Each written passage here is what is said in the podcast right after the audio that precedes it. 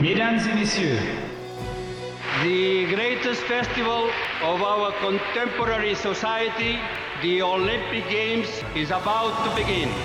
this is gonna be close.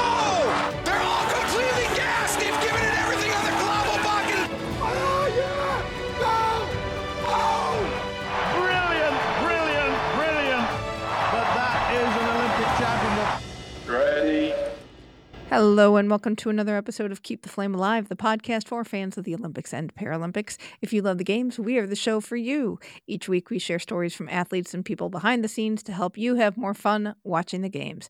I'm your host, Jill Jaracz, joined as always by my lovely co host, Allison Brown. Allison, hello, how are you? It's been a week. it's been a week. Oh my gosh, I hope, listeners, I hope you're in for a show. Buckle up, man. We've We got, got a lot. ton. We got a lot to go through, so let's get to getting it. Yes, so we have huge news this week. The Court of Arbitration for Sport announced its final decision in the doping case of Kamila Valieva from the Beijing 2022 Winter Olympics. 2026 bobsled novella has another installment. Perfect for me. We'll have all of that later on in the show, but first, we have a voicemail from listener Graham with a question about our opening theme. So, since you just heard the music, I thought it would be appropriate to talk about that here. Let's hear from Graham. Hello, long time, first time. Uh, this is Graham from San Francisco. Um, I'm listening to a backlog to get ready for Paris, and this has just been bugging me incessantly, and I've not been able to find answers anywhere.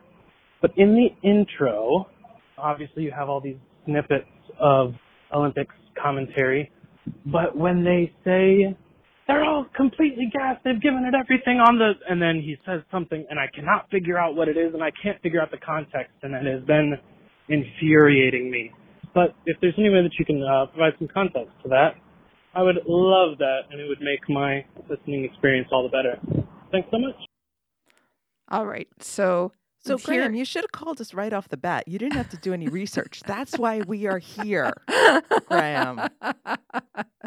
so here's the clip, just isolated in its own, so you can hear what it is. They're all completely gassed! They've given it everything on the Klabobakken! All right. So that is NBC commentator Chad Salmela from the Pyeongchang 2018 cross country skiing women's team sprint when uh, Jessie Diggins and Kikkan Randall won the historic first ever gold medal for the United States in cross country skiing. What he is saying is they're all completely gassed. They've given it everything on the Klabobakken. Now, the Klabobakken is a nickname that the media people gave to one of the hill or some of the hills at the cross country ski course and they named it after Johannes Klæbo, a Norwegian cross country skier who just dominated and he would just kill those hills. They were like nothing to him. So there's a section just before this clip where all of the skiers are going up this one final pretty steep hill and that is where Chad Salmela is saying they're all completely gassed. They've given it everything on these Johannes Klæbo hills that are just incredibly difficult, but he just treated them as if they were nothing. So we will I will put a clip or a link in the show notes for everybody so that they can see that full clip. The audio is not great, so I didn't pull it from that, but it, it's fun to listen to. And as always, uh, thank you, Graham, for calling in because I love watching this clip and it always makes me cry. And then the next thing Chad Salmela says is, Here comes Diggins, which has also become a, a very famous Olympic soundbite that you'll hear a lot.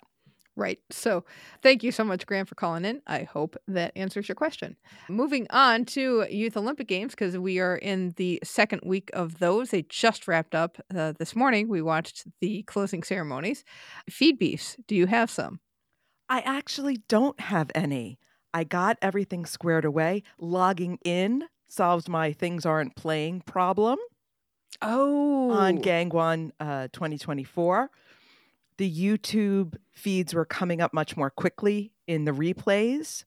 I mean, the only feed beef I have is there's a lot of sports we didn't see. True. A lot of sports we didn't see. My feed beef would be because I don't subscribe to YouTube TV.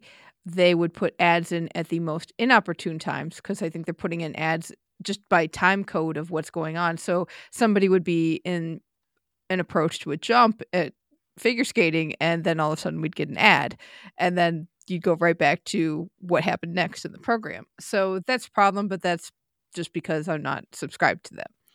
So not too bad. I, I yeah, we aren't seeing everything. I still have a hard time finding stuff to see. I got way behind because I was in Canada this past weekend at, at a, a friend's curling party. So um, I did not get to watch all weekend and was just behind. But anyway, not too bad. What it it for a Youth Olympic Games, they did put a lot of coverage out there. They did. And it was pretty good quality of coverage. And the announcing, except for figure skating, and we'll get to that, was very good, very knowledgeable, very informative. So I was pleased with that as well. Volunteer or officiating job you would want. Oh, I got two. And I got them both from the montage video of the closing ceremony. So during these games, there was a lot of snow, a lot of bad weather. There was someone who went and wiped off all the outdoor seating to dry it off. and that would be so satisfying. And then the second job I found, also from the video, was and we saw these in Beijing, the volunteers who guided people, but they had like airport lights. Oh, right. I want one of those little lights and just point and where you're supposed to go. That would make me so happy. So a rag and a light is all I need, apparently. well, I wouldn't mind being a Moongcho handler. That's always a fun job. The one that really struck me was the volunteers who got selected to go on stage during the closing ceremonies and who also seemed to be the ones who got to turn the flame off. So that will we'll do. get to that too, but that would be a fun, fun job to be picked for. All right. Uh, let's get right to it because we got a lot of show today. Shuklastanis were in Gangwon. they were. So Jason Turdeman was the coach for the U.S. monobob team. He's got lots of great pictures on his Instagram account. And Claire Egan was a WADA Athletes Council rep. So she Good was her. there as well. Excellent. I I just, uh, Uh, you know, it struck me in the last couple of days. Oh, we haven't seen Russia or Belarus here, and nobody's said anything about this. Nothing, not a word from any announcer on any coverage, which I guess is good because if you're going to ban someone, let's ban them. Right, but not even a statement really from the IOC. They bas- kind of basically said under the radar because we got this from, I know it was republished in Yahoo Canada, but a, a Ukrainian publication noted that no individual neutral athlete was qualified to participate. And that was, you know, code for Russia and Belarus. So that is why we did not see any of them there at this event. Getting into results, starting with alpine skiing. Men's giant slalom gold went to Nash Huot Marchand from France. Uh, silver went to Zach Carrick Smith from Great Britain, of the Gar- Carrick Smith boys. Bronze went to Austrian's Florian Neumeier. You're going to say those names again. All right. And in the men's slalom, gold went to Zach Carrick Smith from Great Britain. Silver went to Elliot Westland from Sweden. And bronze went to Nash Huot Marchand from France. For the women, gold went to Maya Varoshitz from Austria. Silver went to Charlotte Grandinger from Germany. And bronze went to Georgia Colomb from Italy. And Colombe now has a full set, which is lovely. She ended up with three medals. And Grandinger fell in all her other races. So it was really great to see her end up on the podium for this. Very nice. And in the mixed team parallel, gold went to Austria, silver went to Sweden, and bronze went to Finland. Apparently, the Zach Carrick Smith cannot carry the entire team on his back. Uh, Biathlon had one remaining event that was a mixed relay. Gold went to Italy, silver went to France, and bronze went to Czechia. In cross country skiing, in the women's sprint free, gold went to Elsa Tenglander from Sweden, silver went to Kasia Johansson from Sweden, and bronze went to Nelly Lotta Karpelin from Finland. In the seven meter, in the 7.5 kilometer classic, Gold went to Nelly Lotta Karpelin from Finland. Silver went to Agatha Margariter from France. And An- Annette Cor- Coupat from France won bronze. now, this was confusing to me because they did both freestyle and classic, but in the classic, you could skate ski. Huh. It was very confusing in terms of what the rules are, and it one of, was one of those sports that you could only get highlights. That's interesting as well. I wonder if there are, are places where you're allowed to skate, like at the end or in a turn or something like that. Right. And the other big strange thing was that for the free style, there were only six competitors in the men's and the women's event, respectively. In the classic, there were over 70 in each Wow. division. Wow. So this whole event, and with no coverage, was very confusing as to why this was done this way. Gotcha. That that's reminiscent of everybody from all of the small countries who try to get into cross country skiing at the Winter Olympics. So that start list is huge for those two races, and then the rest ones are are smaller. But I, I wonder if that's just how it goes. That's the race that's easiest to qualify for if you want to try to get into the Winter Games. Um, for the men's sprint free, gold went to uh, Federico Pozzi from Italy. Silver went to Jakob Elias Moch from Germany, and bronze went to Tabor Greenberg from USA. In the 7.5 kilometer classic, gold went to Jakob Elias Moch from Germany, silver went to Jonas Muller from Germany, and bronze went to Quen- uh, Quentin Lespine from France. In the mixed 4x5 kilometer relay, gold went to Germany, silver went to France, and bronze went to Switzerland. Over to curling in the mixed team, gold went to Great Britain, who defeated Denmark, the silver medalists, 7 to 5. And then Switzerland beat China 10 to 8 to get the bronze. The gold medal match was a humdinger. The British needed an extra end to beat Denmark. It was tight all the way through. And like any good at British team, it was four Scots. Can you imagine being Welsh and wanting to curl? It just, you're never going to make the national team. Don't never say never. They'd probably welcome a Welsh uh, Welshman faster than an Englishman. So maybe dream Cardiff kids. in the mixed pairs, gold went to Great Britain, who defeated Denmark 7 to 6. Denmark took the silver, and then bronze went to USA, who defeated Sweden 7 to 4. This was very interesting to me because most of the pairs, or I should say a good half of the pairs, were different than any of the mixed teams. So Oh. they were so for instance, the Brits, they sent six junior curlers Nice. to the competition. I guess if you had them, the USA did the same thing. So obviously Nigeria only sent four. But when you had a big team, they sent more people to get uh, more experience. But two people who competed in both the mixed team and the pairs were the Danish pair of Katrine and Jakob Schmidt. Yes, they are brother and sister. Their coach is their dad, Ulrich Schmidt, who is the former skip of the Danish men's team. He competed in 2002 and 2010. And their mom is Lisa Richardson, who was also on the Danish Olympic team for curling in 2002. So, did they have a choice?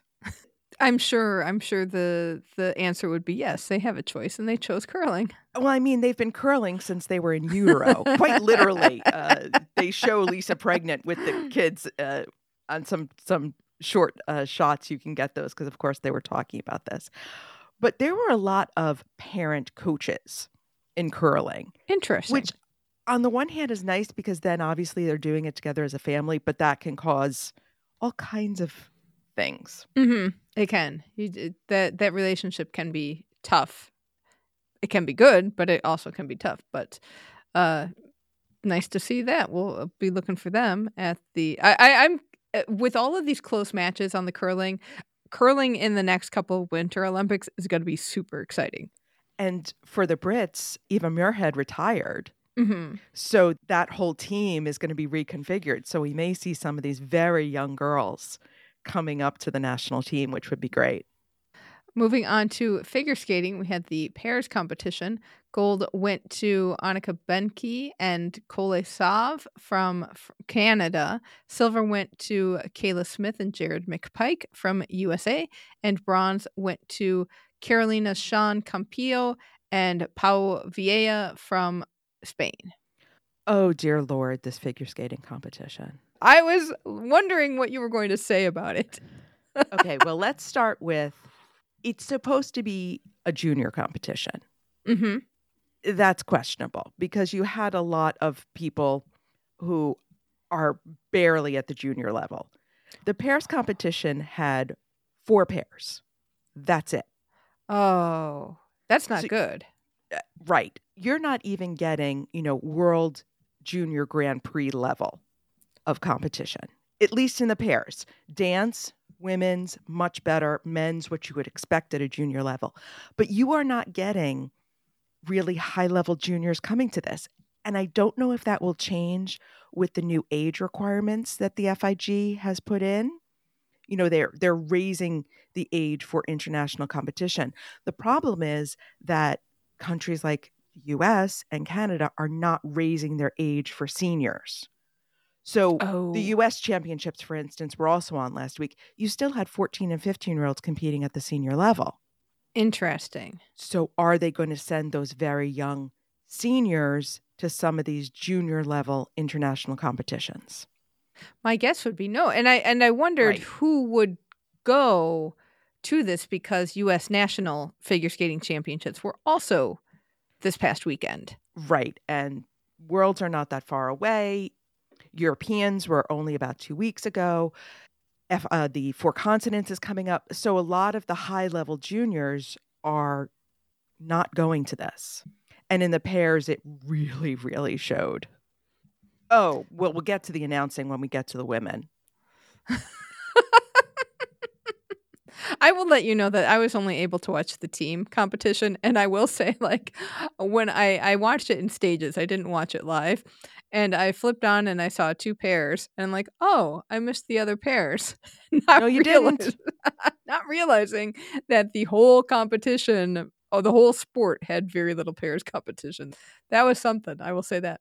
For the men's singles, gold went to uh, Kim Hyung Yum from Korea, silver went to Adam Hagara from Slovakia, and bronze went to Lee Yan Hao from New Zealand.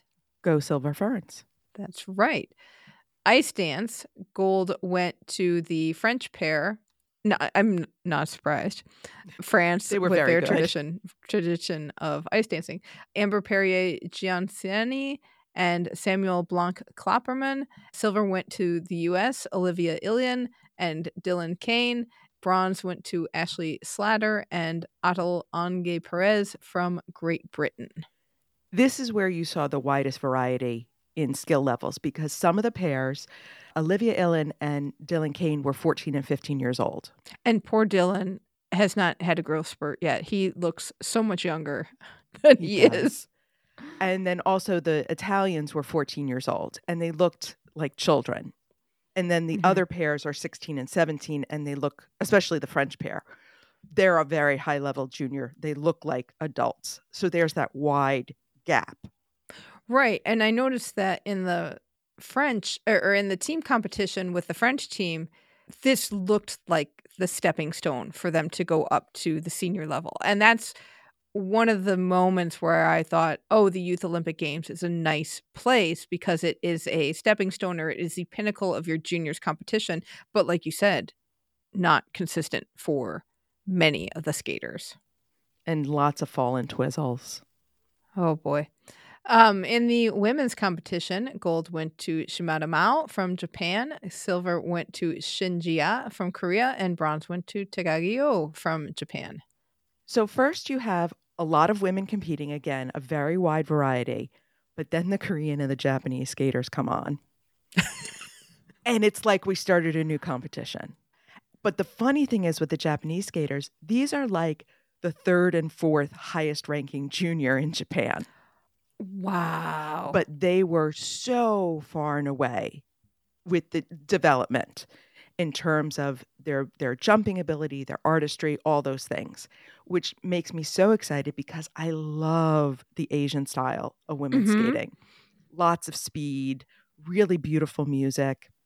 Only problem was the announcers and the constant discussion of these girls' bodies. So I'm I'm calling them out. It's Graham Bell and Petra Brindle had way too much to say throughout the whole competition, but it really kind of made me a little uncomfortable. talking about these very young girls, talking about their bodies, talking about how developed they were, talking about their size. Size as in thin versus fat or I mean Just, oh, this girl hasn't developed yet. She still has a little girl's body. Yeah, we can see that. You don't. Hmm. Very uncomfortable. And they did it with the men in the pairs competition and the ice dance as well. Men, they're boys. I mean, I well, I mean, I wondered that because they do call it a men's competition. which is and technically, I mean, well, you know, some of them are adults, technically, in their countries. True, but I, I would prefer they called it boys and girls just to kind of give that. I- but I- you know what? I think they do use the the term junior ladies and junior men, so we'll let get uh, let that go. But oh, these announcers are bad. They did not really understand what they were watching. They were not. I mean, they could recognize a triple Lutz versus a triple flip, but so can I. I should not be announcing a figure skating competition. It was very Wow. disappointing for such an important event. I mean, figure skating is one of the crown jewels of any Winter Olympics, and to have such poor announcing was very disappointing. Wow, because I did not mind them as much during the team competition. I think someone had talked to them because it did get quieter and quieter as the week went on. But I want to throw this out here because uh, Mao Shimada is named after Mao Asada. Aw. and she skates like her too, who was the 2010 silver medalist.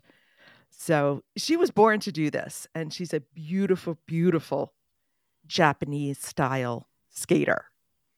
I'm so excited that more, like you say, that more Asian skaters are coming up through the ranks, and it'll be great to see them on the world level because they do. It, I also love seeing the different styles of skating from around the world, and we'll get to that in the team competition a little bit. Um, team gold went to Korea, silver went to USA, bronze went to Canada. Whoa, this was an am- amazing event with just five teams overall. So each performance is given a point value. In Olympic competition, there are 10 teams, so it's 1 through 10 on the points. This is 1 through 5. For pairs, only two of the teams competed pairs. And that's So- not one of the te- the team who won. Yeah, and that's not the team who won. And at the end of the competition, because the whole way there, Petra and Graham were saying, oh, the US is going to win, basically because they were one of the two teams that fielded the pairs. And then at the end, Korea won. And they were like, huh, how did that happen? And they were adding up the points because the US took second place in all four events of the competition. So they got four points, and that times four is 16. And it took them a while to understand and realize that teams were allowed to drop their lowest score, which meant that Korea, who got first place in both the men's and the women's singles, that meant five points. And then they got three points for their dance team. And that gave them 13 to the US's 12. Having a team competition here was dumb because Yes. not only two of these teams can field full teams. So either you take the pairs out of the team event so that it is in fact an actual team event or you just why are we having a team event when you're not fielding teams? Right. And I and I looked they, and and they even the announcers were saying what what what it's a shame that Korea could not field a pairs team because they couldn't qualify one. But at the same time when you suddenly learn at the end that you're allowed to drop your lowest score, well then you couldn't feel the team, so of course you're going to drop that. And it it doesn't make it fair. I I didn't think that that was a fair option to be quite honest. If you can't It's not a field team competition. yeah. Field a team or don't field a team and if you can't field a team you get a zero. and and no dropping of scores just because you decide to and i wonder when that rule got put into play but it just Probably for this time around because there weren't enough pairs. So it was really it was a shame. I will say um that was the first time i had seen koreans uh korea's ice dance team who were They were- lovely. They oh were my goodness. lovely. they were so beautiful and so light and delicate on the ice. It was beautiful to watch them and and that made me happy because that was i think the that was the first of me seeing korean skating in this competition. Like oh korean skating is coming back. This is going to be great in a few years. Um france did so well in the ice dance they, that that team is also very lovely to watch there was some good skating and some skating that would be appropriate to the level of the competition i thought but it was just like you said a weird event Mixed bag. it yeah, mixed bag on that. There's a mixed bag later on in something something else I watched. so, by the way, I do want to throw this out there. So, look, figure skating not following its own rules. We'll say that again later. All right, let's move over to free ski. We have the mixed team ski cross. Gold went to Sweden team two. That was William Young Shin and Alexander Nilsson. Uh, silver went to USA one, which is Walker Robinson and Morgan Shute. And bronze went to Switzerland two, Valentin Lager and Lorenzo Rosset. Walker Robinson took a crash like you would not believe in the semifinals. He was launched off one of those jumps and it looked like something out of a Roadrunner cartoon. He was just flying spread eagle in the air. I mean, it was a horrible, horrible crash. I was surprised he got up and was able to ski again and walked away from it. And so when they were interviewing him, this poor kid, you really realized how young he was, was just sobbing and hugging Morgan Shute and just like I think he was also in pain, which I, you have to watch this crash. And it was so emotional for him and so amazing. It's one of those Olympic moments where you're like, oh, this kid came back and won a medal. How did he get from the semis into the finals then? Well, because of uh, Morgan Schute's time and the time uh, over the other girls. Oh, okay. So there was a, it confused me a little bit as well. But uh, Team Cross, you know, it's multiple races. So Mhm. that both times count and how you finish matters. Okay.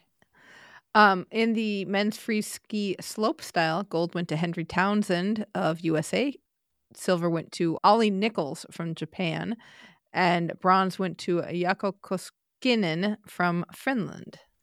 This was definitely one of those times where I wonder about the quality of the competition. But then I remembered we said the same thing about slope style at Beijing. People Hmm. fall left and right. And the one thing I don't like about a lot of these free ski and big air and this sort of newer events is it seems like a lot of luck.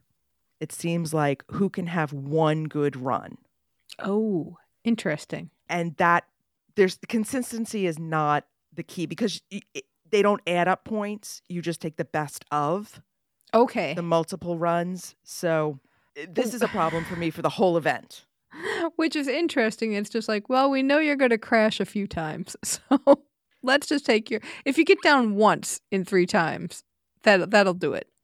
I wonder how big the course is f- because I remember at Beijing looking at the slopestyle course and just marveling at how huge these jumps were and how high up the course was. I wonder if they scale it back for a youth Olympics for a more junior level. It's a little scaled down, especially when when you've got people who are physically likely physically smaller and haven't gotten to their full size yet. well most of these kids were in the 16 17 because Okay. these were the junior world championship people Okay. So this is definitely one of those sports where they have a junior world cup circuit. So going back to what i was saying was henry townsend finished 48th at the world junior championships and then ended up winning here because he had a bad day. Charlie beatty who's the world champion didn't even have a clean run in the finals.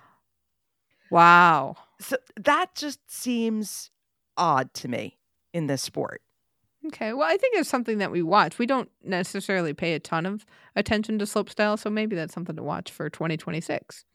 In the women's free ski slopestyle, gold went to Flora Tabanelli from Italy, silver went to Han Linshan from China, and bronze went to Muriel Moore from Germany. Now, this was something that I originally complained about, but then changed my mind. the snowboarders and the skiers in slopestyle went down together. So you'd have a, a snowboarder, then a skier. And I think it was to keep the competition moving because the scoring was so slow. So Mhm. while a snowboarder was going down, the skiing team was still scoring the skiers and vice versa, Oh. which made it keep moving. There wasn't a lot Mhm. of wait time. So that was great. But because I'm not familiar with these kids, I kept getting confused as to who was in which competition. But I think if the Olympics did this, it would actually be kind of cool because you'd keep so much action going during the event. In the mixed team dual moguls, gold went to USA 1, who was Elizabeth Lemley and Porter Huff. Silver went to Korea 1, which is Yoon Shin Yi and Lee Jung Sung. And bronze went to USA 2, Abby McLernan and Jaya Col- Cohen. In the women's dual moguls, gold went to USA's Elizabeth Lemley, silver went to Australia's Lottie Lodge, and bronze went to USA's Abby McLernan. Lottie Lodge, one of my favorite names of the competition. In men's dual moguls, uh, gold went to Korea's Lee Yoon Sung, silver went to USA's Porter Huff, and bronze went to Japan's Nakamura Takuto.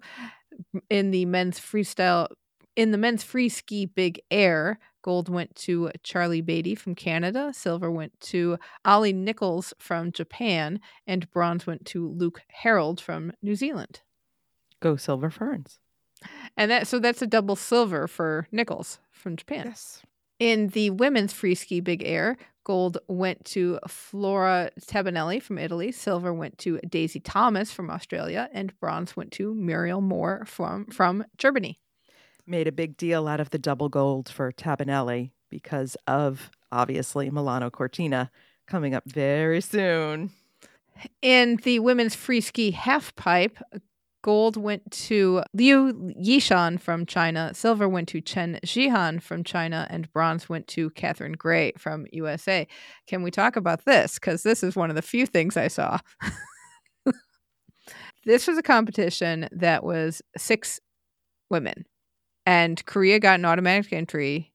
And I I won't mention the athlete's name because um this poor girl I I would have thought there would have been a little more um inspiration from Pyeongchang and getting more skiers onto the half pipe. That happened in one of the other competitions that I saw where that that was the case for some of the the men who were inspired by uh the Olympics being on home soil, but this poor girl could barely get on the half pipe.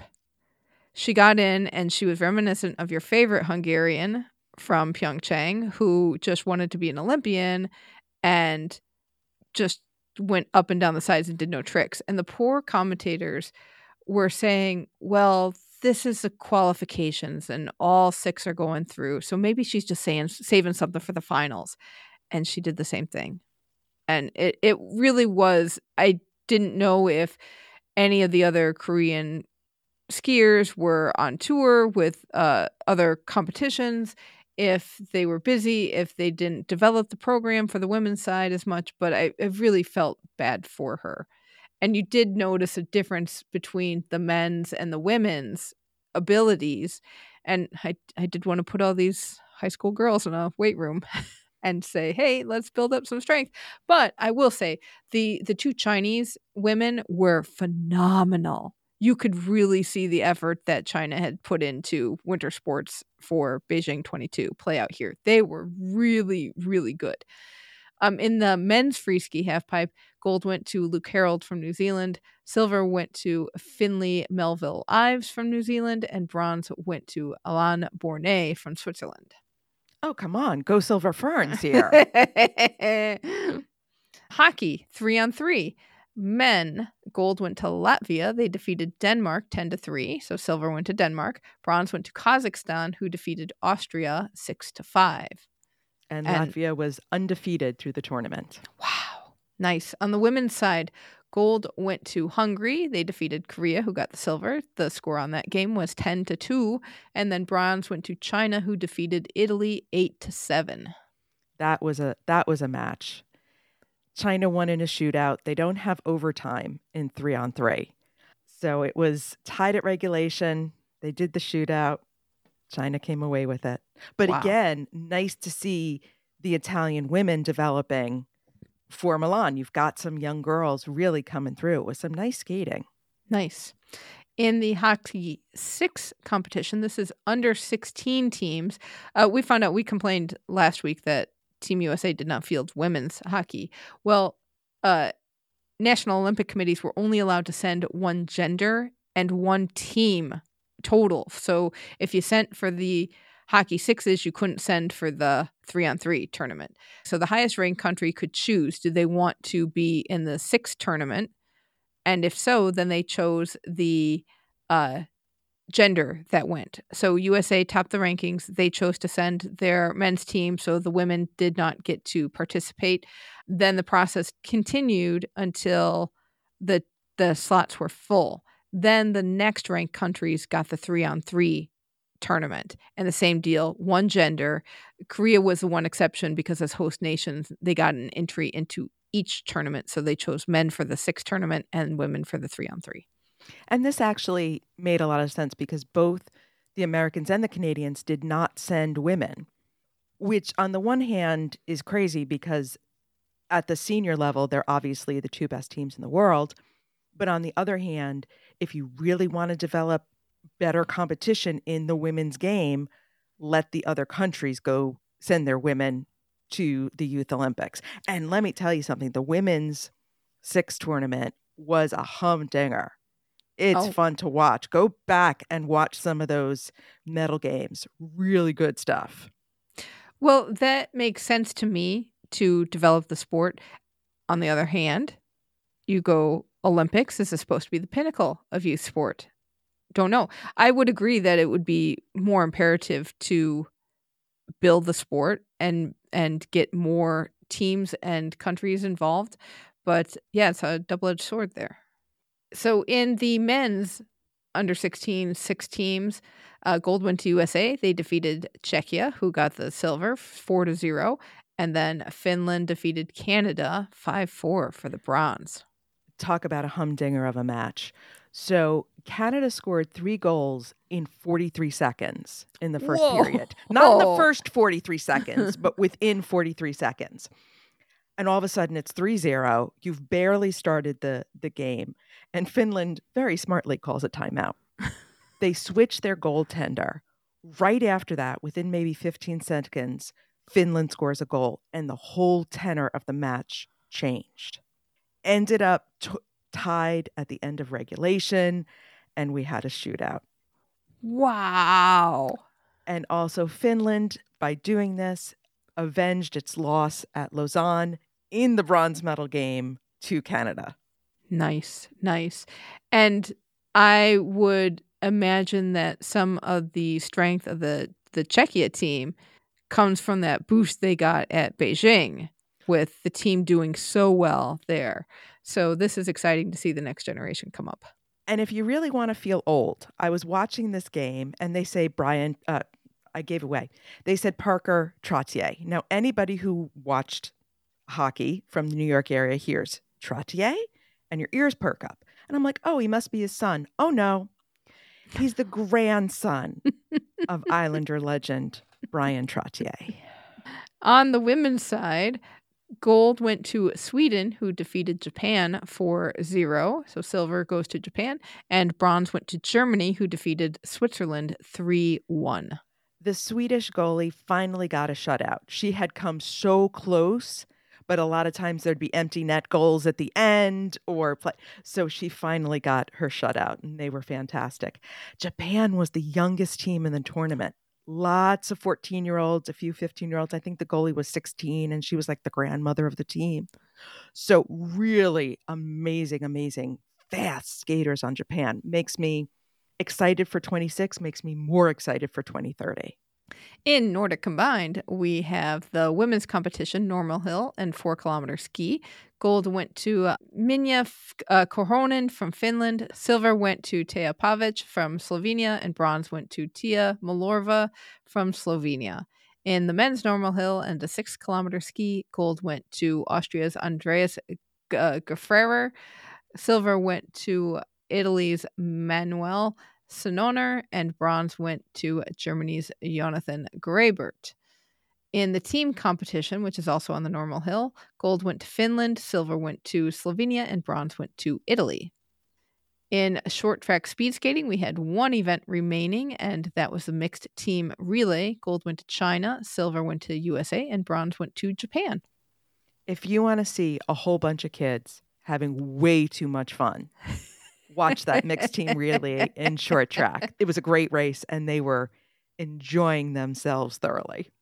In snowboard, we had snowboard slope style, uh, women's. Gold went to Hannah Karer from Austria. Silver went to Lucia uh, Georgali from New Zealand. And bronze went to Vanessa Volopichova from Czechia.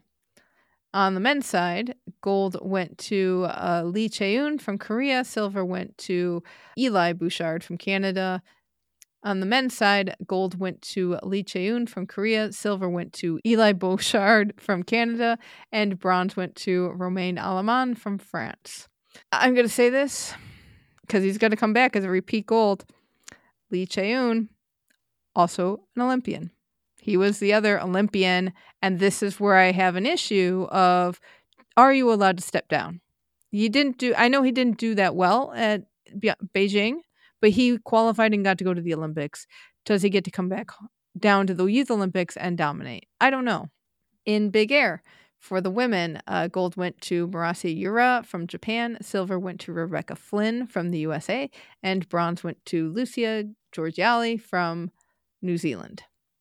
In the men's side, gold went to uh, Eli Bouchard from Canada, silver went to Oliver Martin from USA, and bronze went to Campbell Melville Ives from New Zealand. You thought you were going to get spared, but no, go Silver Ferns times three. because Campbell Melville Ives is the twin of Finley Melville Ives, who won the silver medal in free ski halfpipe. oh, nice. There were a lot of siblings throughout the competition as a whole. You saw siblings on the hockey teams, you saw siblings on the ice rink, you saw siblings all over the place, which is good I and won- bad. I wonder how many of those are, well, your brother or sister is doing this sport, so you're going to do it too. A lot of the younger siblings were beating their older siblings. just just going to throw that out there. In the women's snowboard half pipe, gold went to uh, Japan's Kudo Riza, silver went to Japan's Shimizu Sarah, and bronze went to Laura Wick of Switzerland. For the men, gold went to Lee Cheung from Korea again, silver went to Alessandro Barbieri from USA, and bronze went to Yamada Ryusei from Japan. Japanese were so good in this event. In speed skating, we had a couple of events. We had the mixed relay. Gold went to China, silver went to Korea, and bronze went to Netherlands. So Finn Sonnenkalb, who we talked about last time around, and who was the announcer's favorite name of the of the event, did not make the final. And the poor announcer was so heartbroken that he didn't get to keep saying, and here comes Finn Sonnenkalb. but So he, he kept mentioning him during the final, even though he wasn't racing. Aw. But he did get to say it for the mass start because Finn Sonnenkalb from Germany won gold. Silver went to Pan Bao Shu from China, and bronze went to Eric Anderson from Norway. For the women's mass start, gold went to Angel Daleman from Netherlands. Silver went to Yasmin Wienhuis from Netherlands, and bronze went to Louis Yung Chi from China. So that is three goals for Finn Sonnenkalb and three goals for Angel Daleman. Wow. I wonder if there's going to be a point where she has to pick and which uh, discipline she'll pick between short track and long track. Well, given these results, but on the on the flip side, we know being a long track skater in the Netherlands is that's a rough road to go. hmm we'll be on the lookout for her. Closing ceremony. Sonocal. Closing ceremony. Um, wow. I, I woke up at 5:45 for this. and it was over by 6:30. It didn't start till 6. It was over so fast. it really looked like they just ran out of money. I, This- you know, this was so, so not up to scale. No, and I wondered if that was a youth Olympic thing that we just make this really low key. It was outside in the snow. They had a stage. Uh, all the athletes were there in front of the stage. Very fast flag parade for the Parade of Nations. No announcing of names. They just came out, walked across the stage and down and through the athlete groups. Um, uh, did you notice T-Bach was hanging out with the Ukrainians? Oh, I didn't notice. I noticed he was in the crowd and he had his beanie pulled very low. No, I believe T-Bach he was, was chilly. Yeah, he was. I believe he was with the Ukrainian delegation for that. They had a little video called hashtag highlights. This Yeah. was so done on the cheap. This closing ceremony was what my mother would call it was strictly from hunger. like you would only eat that if you were starving. Like they had n- they spent no money on this. And it was really disappointing because you had this two video montages that were just like pulled from social media. Right, right. And then they had a rapper, Lee uh, Young Ji, and the dance crew one million with her. Uh, that was interesting. And then I thought, like, how many of the athletes from other countries are going back big K-pop fans if they weren't already? Well, not from this closing ceremony because you got one K-pop song. but I do want to call out the dancers because they were dancing on a snow-covered stage. They did not. There was no volunteer who was given the assignment to blow off the stage. So I was very concerned. But those kids pulled it out. They did a great job. Uh, did the, the volunteer thank you took maybe almost longer than anything else. They brought out select volunteers, about six of them, and then six athletes came out and gave them flowers as representatives of all of the volunteers. And it was very sweet because the athletes were just hugging and saying thank you. And it was really nice. And I did love the volunteer montage that they showed Always. because it, it made me miss all of the Beijing volunteers very much. And then the announcers did this commentary about how the athletes get attached to their volunteers, and it made me think of Leah. It did. our right? hockey venue volunteer and it made me think of all of our kids. So yeah, you do get very attached to, to all of them. um, sang the Olympic anthem as the flag got taken down. This was a youth choir. They were teenagers. So I was impressed again that we are keeping the theme of having people, the competitors' own age, do the main roles here. Very short speeches from Choi Jung Gu, the organizer of the the Olympic Games, and T-Bach, who did say make some noise for our Korean host. It's always fun when he tries to to be hip, He he wants to be down with the kids these days. right? Right? And then he's like, "Enjoy the party. See you soon at another Olympic event." Basically, like, we don't know what's happening next, guys, for you, but good luck. Um, and and what's happening next for the Youth Olympic Games? Because Other than 2026, we have no host names, we have no dates put out. So could this be the last Winter Youth? It's it's possible. then they extinguished the digital cauldron that had been out in the the plaza and did that with the help of Moongcho and volunteers who had snow, quote unquote snow, that they flung at the digital screen. And the fire would not go out. Whoever was running the screen was not getting it to, to the point where it was supposed to go out. I'm sure it was timed. Mhm. and so it was supposed to go out but you could hear the announcers being like well i'll guess i'll just keep talking because the flame is not extinguishing. It was sort of like that time where the one ring didn't light up. Oh, Was right, right. Pyeongchang, where it stayed Yeah, in yeah. its old formation. So you could just hear everybody. You know there was somebody in a booth somewhere screaming in korean you know turn off that beep beep beep beep flame So it eventually turned off, and and they did have on the digital screen they had snow. So I got the point that the snow was supposed to come from the hands into the screen and fall down, and the flame eventually at some point died out. So very quick, very surprisingly quick and understated closing ceremony, but hopefully the kids had fun. And I found a new K-pop fan. There you go. Uh, final medal table. USA, if you're going by total number of medals, USA topped it with 21. Uh, Germany was second with 20, Italy 18, along with France and China. And then host nation Korea had uh, 17 total. Uh, if you looked at the number of gold medals, Italy had 11 to Germany's nine. France and Korea had seven, China had six, and the USA got five. So this was the best showing for a host nation at the Youth Olympic Games. You know, Italy was excited about this because they're Mhm. obviously dumping money into junior sports to get these kids ready for 26. Uh, a total of five countries won their first ever Winter Youth Olympics medal. That would be Brazil, Denmark, Thailand, Tunisia, and Turkey. So it'll And be Denmark won several. Mm, good. So it'll be nice job. interesting interesting to see how that plays out in future Olympics as well. So that was the Youth Olympic Games coverage. Goodbye, Mung Moongcho.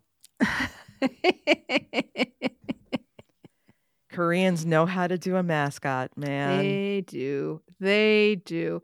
Uh, and so on to other news, because there's a ton of other news that's going on in the world of the Olympics.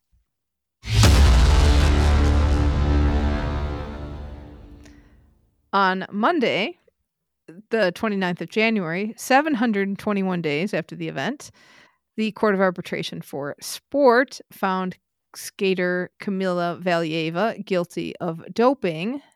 This affects the Beijing 2022 figure skating competition, specifically the team. They gave her a four year ban effective starting December 25, 2021, which was tied to the original incident in which she doped. And if you remember this, uh, this was at the Russian championships Yes. that that she had a positive test except for the test sample was not tested and the results were not available until after the team competition at Beijing 2022 so it was a huge huge uproar of sh- yes. Should she be con- uh, continue to skate? What is the punishment? All of that stuff. She was allowed to continue to skate because there was like very very hurried court of arbitration for sport decisions that happened right there. She was allowed to skate in the women's singles. She placed fourth uh, so that didn't affect the medals but russia had already won the team competition with her participating in that team so that is the the medal that hung in the balance they had a Bing Dwen Dwen ceremony but they did not give out medals that day. The IOC said, We are not giving out the medals. And everybody got an empty box for the US, who had taken second in that competition at that time. They all those boxes were put on display at the USOPC Museum, waiting for the medals to be awarded. So Kamila Valieva's banned for four years. Uh, that will end in 2025 all of her competitive results from that date onward were disqualifications with all of the resulting consequences. So she would have to forfeit awards, any profits, prizes, and appearance money that she got. The entourage is not part of this decision at all. The awarding of the medals, the reallocation of the medals for the team event, not part of this decision. That's an International Olympic Committee, International Skating Union decision. So the IOC was like, oh, we're done. This is the reallocations going on. So they sent an email to the USOPC, said that we can now award uh, the medals in accordance with the rankings, but the ISU is in charge of doing the rankings. So hold tight. On Tuesday, January 30th, the International Skating Union announces the events that Valieva has been disqualified from, including the two that were at Beijing 2022. So her individual results and the points in the short and the free skate will be dismissed from the team competition. The rest of the Russian team scores still stand. So instead of the doping result disqualifying the full team, they just took Valieva's results out. The US moves up to gold, Japan moves up to silver, Canada stays at fourth, and Russia goes down to the bronze. Okay, so let's explain this a little bit. In a team event, you don't get your score as your points. You get a ranking score. So if you are the top scoring man, you get 10 points. If you're the second scoring man, you get 9 points. So they're they're ranked. So it doesn't matter if you end up with 78 or 65, it's all in your rankings. Great. The problem with this decision is that you invalidated and disqualified Valieva. She had received the first place scores for both women's sections. So her team received 10 points. You took those 10 points away, or took those 20 points away. But in that category, they didn't re rank the other skaters. So everybody who skated in the women's program should have gotten one, if they only skated the short program, or two, more points, so that the person who finished second should have been moved up to first. Uh, uh, uh, uh, uh. The ISU didn't do that. So because Canada didn't get those two extra points that they should have, they're still in fourth place. And the rule that ISU uses for this is their rule 11.2.3 on consequences to teams. So if one skater on a team has been found guilty of doping during an event, but none of the other members on the team had anything to do with it, just the guilty skater's result is dismissed and the rest of the team scores stand. So a one bad apple doesn't spoil the whole bunch thing. That's why the rest of them got to keep their scores. And but that, they to me, seems the way to do it because why should the entire team be disqualified? Right. They just, the ISU just decided not to reallocate points and said, oh, well, Valieva didn't compete. We only have nine skaters. They're going to get one through nine. So this whole episode is not quite over yet, I think. Canada, of course, is not happy. They, Appealing the decision. Mm-hmm. Russia is not happy. They say CAS is not objective and impartial. They they're doing this whole very victim thing where ev- this is all politics. Everyone is blaming us for nothing. That's uh, why why was Valieva's December 21 doping test held up so long? Hey Russia, how about you answer that? That's that you might have been in charge of that. Um, they plan to I- appeal the medal reallocation decision to CAS. They will also likely appeal the Camilla, Camila Valieva doping situation to the Swiss Federal Supreme Court and that would be the very final say if the the Supreme Court takes it up. But it is quite unlikely that anything's going to happen that would take away the US's gold medal. They're the champions now. I think the US and Japan are set. I think we know where they're going to end up falling. However, because now we still have this bronze controversy, we're still not going to get a medal ceremony. Well, that's going to be a little different because you don't have to have a medal ceremony together. The USOPC had a conference call that I sat on, and this call was with USOPC CEO Sarah Hirshland and also Madison Chock and Evan Bates, the ice dance team, was also on the call, and they're the only members of the team that are still competing as in, on on the international circuit right now. They don't know when they'll get the medals. They don't have to have a ceremony of all the teams together. It can be independent of the other teams. Chock and Bates said, of course, they would love to have a ceremony at Paris 2024 so they could have more of an Olympic moment. They'd love to have the full on podium there, which would also be very nice. Uh, Chock and Bates also alluded to missing out on that Olympic moment, but they also said that Beijing was really weird because of uh, the COVID element, and they were just happy to be able to compete. Um, but they it sounded a little li- bit like they missed out on the attention that comes with winning the gold. And I also I wondered if there were financial opportunities that were lost in that. I did not get into the far enough into the question queue to be uh, called on, but the USOPC later told me that the team had already gotten their silver medal financial bonus of 2020 $22,500. They will now get the additional 15,000 to bump them up to the 37,000 mark that the gold medal winners get. That allocation is also in process right now.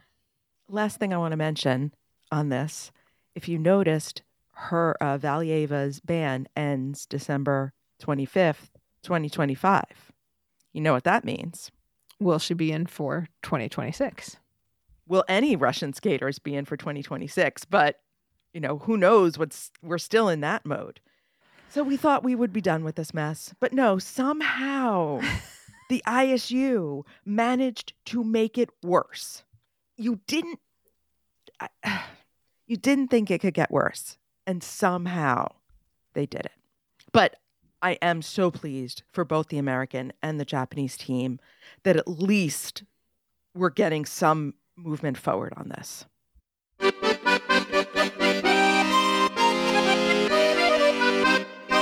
Oh, mon dieu. Oh, let's move on to happier news. Uh, Paris 2024 announced that there are more tickets coming. There will be several ticket drops leading up to the games. They're going to be kind of semi surprise drops. They'll be announced just a few days ahead of time. So if you are looking for tickets, there will be opportunities. First drop will be on February 8th, the same day the medal design is announced. This will be exciting. Uh, they will have tickets to all sports and all of the ceremonies though they do they said that at some point sports are really limited so it, i mean there really is only some so much space you can put at some of these venues. Uh, 45% of the tickets will be under 100 euros uh, out of the 10 million olympic tickets available just under 8 million have sold. So do the math there's still opportunities out there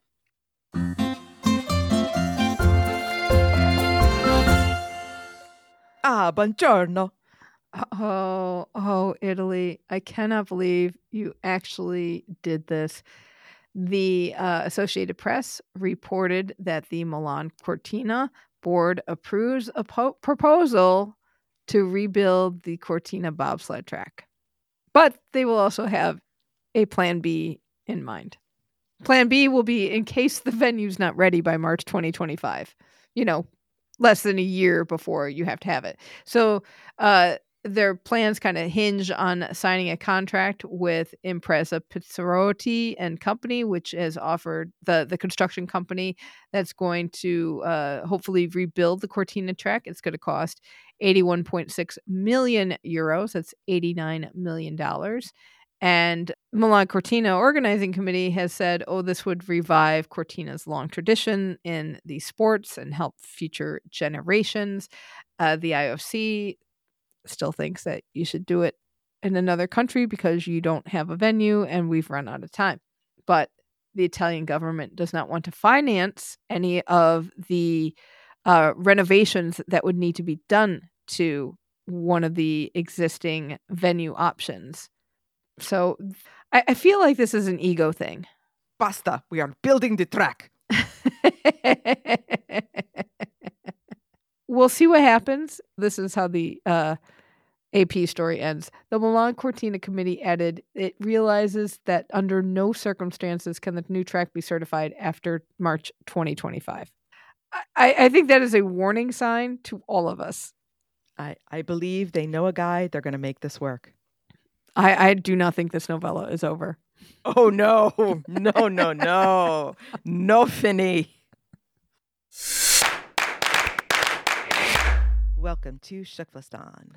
Now is the time of the show where we check in with our team Keep the Flame Alive. These are past guests and listeners of the show uh, who've got big news going on. First up, Team Schuster is competing in the U.S. Curling Nationals, and they are currently 4 and 0 in pool play. Speed skater Erin Jackson crushed the competition in the 500 meters at the Salt Lake City World Cup. Race walker Evan Dunfee broke his own Canadian record and the North American record for the 10K walk at the Australian Capital Territory State Championships. Jacqueline Simoneau is back in action at the World Aquatic World Champs this weekend. She will be competing in solo and duet competition with the hopes of qualifying for Paris in the duet. And a note we did have a conversation with Jacqueline. We'll have that with you in a couple weeks. Nordic combined athlete Annika Malacinski is competing in the Nordic Combined World Cup in Seefeld, Austria. And also, congratulations to listener David, who has, uh, he's a sportscaster and has moved over to the NBC affiliate in Columbus, Ohio. Do also want to mention Josh Williamson is off the tour right now. He broke a rib, got hurt. He's back in the US, but texted him a little bit and he's doing okay. Good to hear. Hope you make a speedy recovery, Josh. And that is going to do it for this episode. Let us know what you thought of the Youth Olympic Games and whether we should continue to cover them. You can connect with us on X Threads and Instagram at Flame Alive Pod. Email us at flamealivepod at gmail.com. Call or text us at 208 352 6348. That's 208 Flame It. Be sure to join the Keep the Flame Alive podcast group on Facebook. And don't forget to get our weekly newsletter filled with other fun stories about this week's episode. Sign up for that at flamealivepod.com.